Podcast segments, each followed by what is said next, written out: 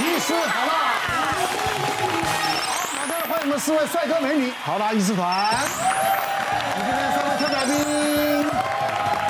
我们看到很多的电影呢，喜欢演那个时间无限量的，一直的回到当初的那种情境。对啊，但如果疾病也是这样的话，哇，那真的是苦不堪言呐。因为一个病 重复了又重复，一直来，完没完？哎，想我这么。怎么办？这一辈子就为了这个而困扰。今天我们来好跟大家聊聊。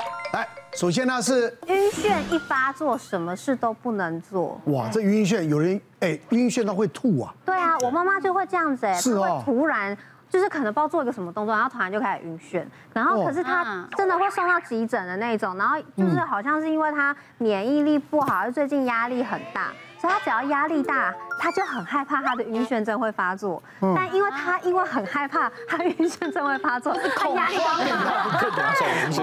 那是恐慌了吧？像我自己就有这样的状况。你有晕眩？我有晕眩，而且我在我十八岁那一年才知道的，因为我那天就是要去上课，然后一起来之后就嘣，我直接倒地，然后我大概倒了十分钟，我才起来。可是那起来就是很想吐，很恶心感，而且会觉得好像世界是上下颠倒的那一种。然后因为我就想。说怎么会这样？我后来去检查之后，医生也才跟我说我是梅尼尔氏症。对，他说好像是内内耳还是中耳的一个不平衡，所以才导致的晕眩感这样。嗯，对。然后其实这个病的话很可怕的原因是因为我觉得他是完全无预兆的，然后医生也给不出我任何的原因。他说因为也不是遗传或什么，他就说你可能就是因为压力大，然后就突然间有，所以我就嗯。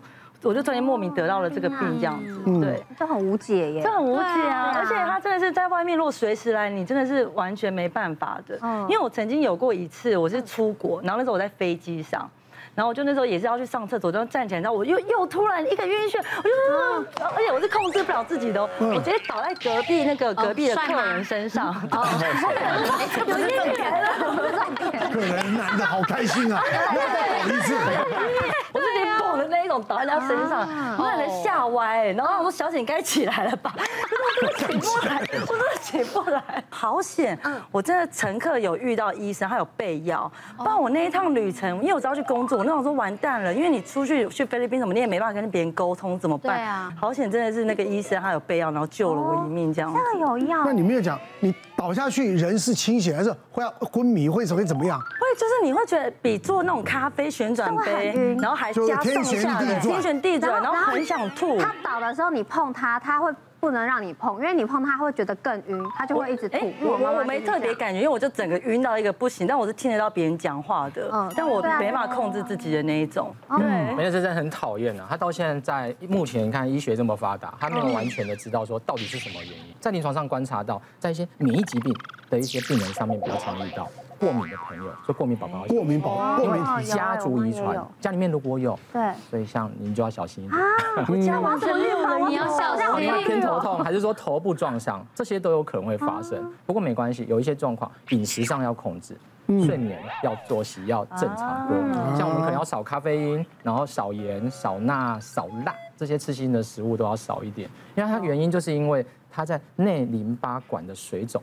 内淋巴管的内淋巴管的水肿过敏，是你只要吃咸一点，它里面可能就积水，就容易有这样的状况。所以在治疗上面，有些医生会用类固醇以外，梅尼尔氏症的药物，甚至会用一点利尿剂。或许如果我们一个月发作过一次以上，我们可能就有必要常规性的服用，先让它稳定。如果能够半年以上没再发作，那我想应该可以过关。我们其实可以再看一下哈，最近比较常见的，我们医生都喜欢把它分为中枢跟周边，因为中枢就是危险嘛，跟大脑有关嘛。你看脑中风。脑瘤还是严重的脑膜炎，会不会要你的命？要啊。会。周边性的就比较简单，前庭神经发炎，你可能不小心一个感染、感冒之后，啊，好晕哦，好眩哦，不过没关系，你躺在那边好好休息一下，都不会要你命。另外一个常听到的耳石脱落，它就是我们半规管里面的结晶石掉了，我们耳鼻喉科门诊常在做这种耳石复位。耳石脱落也是蛮常遇到，那另外一个就是这个梅尼尔氏症。像我们最近有遇到，呃，有诊断一个，应该说有一个新的一个眩晕的诊断。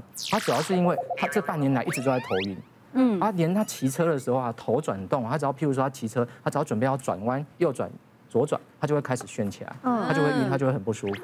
他这个时间已经超超过半年以上。那另外一件事情就是，他早上睡醒的时候，他可能会比较好一点点。但是他稍微再动两下，他会开始晕起来。嗯，重点就是只要别人稍微碰他一下，叫他一下，他就会很紧张，他就很怕他晕又发作。哦，最后他连看东西，他只要看到，譬如说他之前哦，他有做菜习惯哦，去大卖场，然后台那个卖场上面架子不是一堆东西，对，他发现他开始会头晕了。啊，他看到一堆人，他也会紧张，他会很紧张，他他晕都会发作，他到最后他只好靠 Uber 去帮他买菜回来，嗯嗯，他夸张到最后，他可要看到他买回来琳琅满目的食材在他面前，他又晕发作了，他像这种叫做视觉性的眩晕啊，所以你只要符合刚刚那几个状况，我们现在有个呃一个新的诊断叫做持续性。嗯，因为它跟姿势有关，姿势性、知觉性的头晕。但是这类的朋友是因为他可能会跟他的精神压力有关，所以在治疗上面，我们就用一些抗焦虑的药，我们就会用一些血清素，增加体内血清素的药物，那另外协助他做一些前庭平衡的一个训练，来改善他的症状。好好训练之后，大概两个月，他的症状就没了。他如果搬到那个穷乡僻壤，没有人烟稀少的地方，完了鸟叫声可能会干扰到他。蟋蟀叫声，还要戴耳罩。为什么会发生这样？我是问题，为什么会发生这样的状况？就是因为他之前曾经有过耳石脱落。他这类朋友，他可能发生过后，他的前庭的敏感度会变得非常敏感，非常敏锐。你只要一点点状况，他马上就引起他一个眩晕。那很多人都会以为是身心科的问题，其实不是，它是一个功能性的问题。其实眩晕呢，跟你的血色素贫血很有关系啊。我们临床很常遇到，就是所谓的那种缺铁性贫血或地中海型贫血，然后再来就是姿势性低血压。那可是这些东西哦，除了你的铁质你要补充血以外，其实最主要我们每次都讲，好像医生一天到晚在叫你要做运动，其实这个真的很重要。其实梅尼尔氏症它。在某种程度上来讲，它就被视为有一点像是呃过敏性鼻炎。像刚才那个有提到，就是说有这个所谓内耳淋巴水肿的一个问题。过敏性鼻炎是怎么样？其实常常也是鼻黏膜水肿起来，你就刺激到就会那个。那所以当你有一个很好的休息啦、睡眠啦、营养的一个习惯、运动的一个习惯的时候，它这个代谢。呃，循环就变比较好，你自然这个就不会那么水肿，那你的这个眩晕就会改善。呃，其实一般来讲，眩晕除了我刚才讲的那以外，还有血脂过高也会。那他因为是我血脂高血脂高血压的一个老病人，一来就冲进来说，我这一次一定要动手术。他说他已经连开车都没骂开，他开到那个就是开到一半的时候，他必须赶快旁边停下来，然后一旦发作的时候，他整个东西是在晕的，他很怕他哪一天开始发生车祸这样子。那实际上呢，帮他测量这个血脂跟血压，其实是到正常的一个范围。那后来呢，因为他又讲说，哎，他有一点耳鸣，然后有一点听力减退，哎，听起来会不会长脑瘤？帮他做这个断层也没有。然后呢，在会诊的耳鼻喉科，像威斯耳鼻喉科，也没有什么耳石脱落的问题。那这种一般就会被归类为梅尼尔氏症。嗯，那梅尼尔氏症除了我们刚才讲的以外，它就是。必须要有一点适度的一个运动的一个习惯，而且补充呃适度的一个综合维他命、维生素的一个东西，它会让它的状况减缓。那另外一个我就有说过，它也有一点点像是过敏的这个状况，还有刚才吴医师提到水肿的状况，所以给予一点利尿剂跟这种抗组织胺的这状况，两周之后它整个状况就稳定很多。哦，那所以实际上来讲，这个东西就像无限循环，当你呃饮食作息又变得比较差一点的时候，它可能就给它开。哦，我自己就是一个很好的例子啊！我以前，呃，以前小时候我过敏性鼻炎，我在打篮球的时候就没有，有一段时间没打篮球的时候，可能就发作。发作。那我们如果女生像我们很喜欢泡澡，哪里有让她流汗，这样是不是也可以改善？其实你们都是想要被动式。对，但是泡澡也是个运动。泡澡泡澡不会长肌肉。我们我们现在非常非常代讲究代谢这一门，非常非常讲究肌肉量的问题。嗯，你泡澡会增加循环没有错，但是你肌肉量不会增加。嗯，那其实像最近新闻啊也有报道，就是 Justin Bieber 肖贾斯汀，他最近也是有半部就是颜面麻痹、眼瘫的情况。那其实蛮特别，他其实一开始也是以这个晕眩来作为表现。为什么？对，因为他就是其实他有当时有罹患了带状疱疹。那这种带状疱疹呢，长长在他的耳朵附近。嗯，那其实长在耳朵附近的带状疱疹都要蛮小心的哦，因为它可能会进而去影响到我们的颜面跟前庭神经，那就会有这个就是像是耳鸣啊，或或是晕眩的症状出来这样子。对，那所以其实但呃，萧贾斯金就是这样的表现。所以其实当我们带状疱疹就是所谓的皮蛇哈，长在我们耳朵附近是要非常小心的，可能会有这些并发的情况。我们再看还有哪些啊？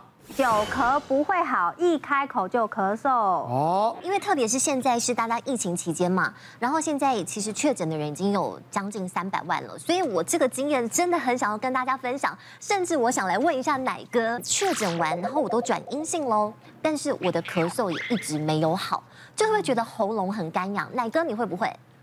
我我我在节目讲过，我确诊前跟确诊后，我觉得身体比以前更好。天选之人啊！但是我的状况不太一样，就是我在确诊之后的前三天，确实喉咙很痛，会一直咳嗽。但是即便我已经呃没事了，但是我还是觉得我的有症状，然后那个黏膜变得好像变得比较薄。嗯，所以呢，我即便已经转阴了，我还是每天早上起来第一件事就是要先咳嗽一下，要先清喉咙，就会心里的压力就会觉得，哎。我到底真的好了吗？会不会好？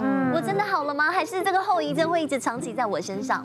然后呢，你也知道确诊会隔离了十来天嘛？所以。一旦可以出去的时候，就是想要先好好的吃一顿。然后呢，我吃到那些只要是辣的、口味重的，或是胡椒撒多一点的，嗯，我一吃也会这样，很容易就想咳嗽。而且那是我的声音一直没有回到我原本的状况，那我就。自己再去看中医，然后去给中医把脉调理一下。那中医师就跟我说：“你这个是确诊的，嗯，后疫情，嗯，后新冠的症状。对啊，后新冠症状就是说，呃，我们会比较上火。”然后会比较虚，然后需要吃一些润肺调理身体的药，所以我就再乖乖吃了七天的中药，什么去降火啊、润肺，才慢慢把自己喉咙的黏膜整个状况调理回来，然后恢复到我真正觉得自己很健康，走到哪里都不会动不动想咳嗽。可是呢，我现在身身上就会随时准备三宝，在我的包包里，我会准备。喉糖、喉咙的杀菌喷雾，还有那个龙角散，就是一旦有任何想要咳嗽的感觉，先吃再说。哎，那我就很需要，你知道有时候一咳咳停不下来，停不下来，而且医生说咳嗽是最难好的。对，然后而且会很担心人家觉得你是不是怎么了？你是不是拿别人的快筛来上节目？很敏感的。对，那因为我想现在其实确诊跟已经确诊完的人很多，我觉得之后还是要靠中医去调理一下。就是你不要以为哎转阴了就没事了，其实你的。喉咙还是有受伤的。我等一下来回答一下那个 韩族的问题，然后那我们先讲一下这个慢性咳嗽哦。慢性咳嗽的定义就是大于三个礼拜的咳嗽叫做慢性咳嗽。然后前几大原因就是鼻涕倒流、气喘、气喘、胃食道逆流跟我们的呼吸道感染。那其他像是慢性肺阻塞啊、支气管扩张啊、肺纤维化等等是比较呃其他的原因啊，少见的原因。好，那我们就主要讲一下这个呼吸道感染哦，尤其是那个。COVID-19 这两年都大家都深受其害嘛，尤其是这次 Omicron。像这种啊，通常他的描述都会是，他就是一直咳，然后他会觉得，哎，我烧也退了，我呃痰也变少了，然后我鼻塞流鼻水都好了，喉咙也都不痛了，然后怎么就一直干咳？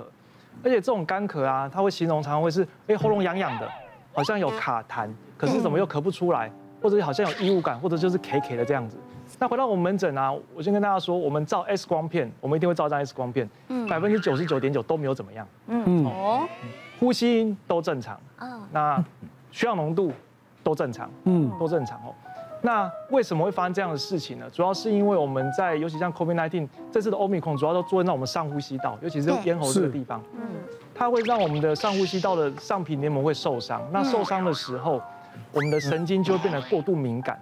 所以这种很敏感的时候呢，你稍微一点刺激，你甚至连气流通过的时候，你都会想咳嗽。那吃辣的、喝冰的，那当然就不用说了。一定会是。对。那它又因为它跟交感副交感神经有关系，所以你在副交感神经兴奋的时候，其实会比较想咳。所以这种常常描述会是你休息的时候或者在睡前最咳。大家可以感受一下，专心的时候，或者是你很认真在做某件事情的时候，交感神经兴奋的时候，常常不太咳。嗯嗯。那这种咳嗽怎么办？最重要的是要避免刺激的东西，所以刚刚像刚刚讲的，茶、咖啡要少喝，酒不能喝，哦，酸的、甜的、辣的、油的，还有冷的跟冰的要尽量少吃。那都不要吃 啊！生命总是会找到出路了，所以你一定有东西可以吃的，不用担心，好不好？然后请你要多喝温开水，因为温开水这件事情很重要，它可以让你的唾液变稀，然后量变多，它会盖在你受伤的黏膜上面，你会比较湿润。那你的神经就比较不会这么敏感。嗯，还有，讲话的时候要尽声，尽量轻声细语啦，不要唱歌，不要吼叫，让这个地方多休息。嗯，可以的话把口罩戴起来，尤其在吹冷气的时候，不要让你吸进去的空气是干冷的，让它尽量是温暖潮湿的。嗯，睡觉如果需要戴的话，其实你可以把上面的口罩上面那个把它拉成平的。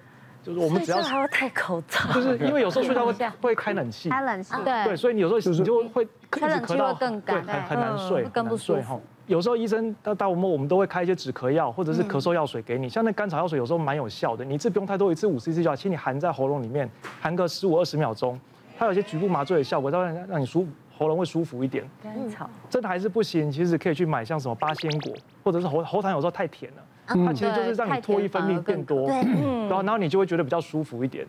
然后你觉得几次比较好，那你就会慢慢越来越好。这个需要一点时间，有时候一两个礼拜，甚至两三个礼拜慢慢复原。嗯，大概就这样。别忘了订阅我们 YouTube 频道，并按下小铃铛，收看我们最新的影片。想要看更多精彩内容，快点选旁边的影片哦。